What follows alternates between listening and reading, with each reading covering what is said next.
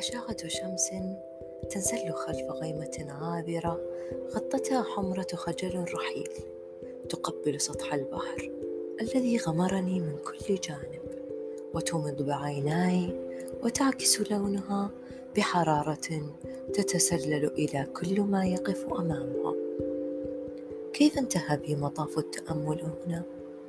بأمواج تحرك جسدي بلا أدنى مقاومة مني كنت أتأمل أمواجه ونسيمه يتغلل إلى أعمق شعبة هوائية. أستنشقها ومن ثم أكتمها داخلي لعدة ثوان فأطلقها ببطء وهدوء وأعيدها تارة أخرى.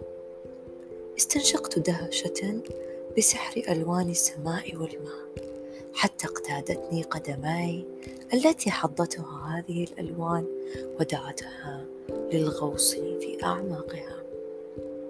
استسلمت لهذه الملوحة التي أخذت تغمرني وترفعني بقدر استرخائي. حتى غطت معظمي فسلمتها كاملي واستلقيت. هنا أخذ الكون بالسكون فصمت لجه الموج وغادرت أصوات الطيور التي كنت أرقبها في وقت سابق. وهدأ صخب هذه المدينة التي كانت تستعد للغروب حتى تبدأ بالحياة. كان الباقي من الأصوات هو صوت نبضات قلبي الذي أسمعه عبر الماء وكأن الكون كله انحصر في ذلك القلب. استسلمت لتلك اللحظة الراهنة وتنسلت من عداها. كنت أستشعر مدى سكون عقلي وقلبي والباقي من جوارحي وتناغمها مع تلاطم الأمواج الطفيفة. كنت أتأمل حركة السماء والطيور بالصمت العارم. أرى طيرا يقترب من الماء فأظنه يأخذ باقي قوت يومه ويطير راحلا. وأظنه يفعل ذلك يوما بيومه. وأرى سربا من الطيور اهتدت إلى مكان رزقها وحلقت بسربها بعيدا. فيعود بالتفكر نحو جسدي الذي طفى بكل أريحية على هذا البحر الذي لم أعرف عمقه بعد وبأي اتجاه سأبحر. وبكل تسليم استكملت تأمل الطبيعة وملوحة الماء الذي يرتطم بعيناي فتغمض ويذهب, ويذهب عقلي إلى اللامكان فيعود لمكاني الحالي. جربت أن أقاوم الملوحة فأستكشف العمق. شعرت أني أبحرت إلى فضاء يتسم بلون صامت. تأملت أني واجهت عمق كنت أخشاه ظنا مني بأنه مجهول. فطفيت مرة أخرى بشعور لذة الانتصار. كنت أعيش رهن اللحظة ذاتها. مضى وقتا لم أحسبه إنما أعلن عنه رحيل شمس ذلك اليوم التي توسمت بالحمرة الشديدة. كان الوقت سلسا ينسل بكل طمأنينة ملأتني بالتساؤل حول الذي جعله يتسم بهذه المرونة. وأفكر أيضا بسبب انغراس ذلك اليقين اللحظي رغم عواصف قلق مرت وأدبرت. وأعتقد أن الرد يكمن فيما قلت سابقا عن اللحظة الراهنة.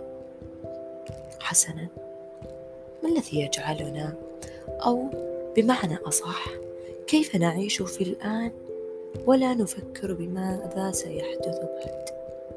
ما الذي يجعلنا نرى ما مضى هو الخير وما سيأتي هو الخير.